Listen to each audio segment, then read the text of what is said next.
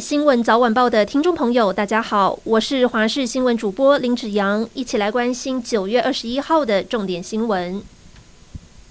今天是九二一大地震二十三周年，从凌晨开始接连发生瑞士规模四以上的极浅层地震。高雄市盐城区五福四路中午突然传出有火鸡肉饭店面的天花板整片塌陷掉落，现场钢筋裸露。另外还有大片的砖瓦直接砸向人行道。不过究竟是敌不过地震，还是因为年久失修，还在持续调查厘清。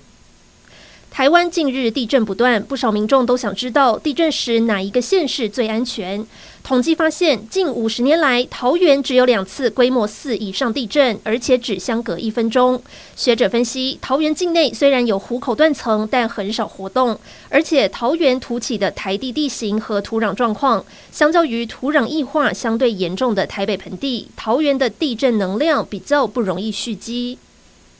国庆筹备委员会今天开箱今年国庆礼宾带的纪念品，包括深蓝色的渔夫帽，上头有台湾本岛的四座灯塔及经纬度，另外还有保温杯，由台湾厂商设计制造。国庆纪念品价值预估大约六百元，只送不卖。筹备会也准备了二十份纪念品，透过社群网站抽奖，邀请全民一起祝福中华民国生日快乐。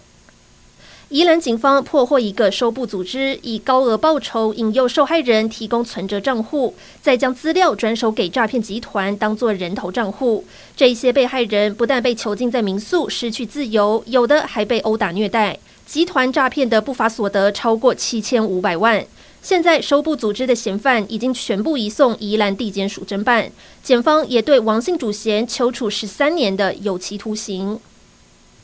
国际消息：乌俄战事开打两百多天，俄罗斯总统普丁二十一号发表演说，宣布俄罗斯进行部分军事动员，并且已经签署行政命令。这是二战以后俄罗斯首次进行军事动员。普丁表示，如果俄罗斯领土完整受到威胁，将使用一切的手段保护俄罗斯及俄国人民，被解释为就是动用核武。乌克兰最近虽然收复了哈尔科夫地区等大片土地，但包括顿巴斯在内的亲俄地区相继表示要举行入俄公投。不过，乌克兰跟西方国家表示不会承认公投结果。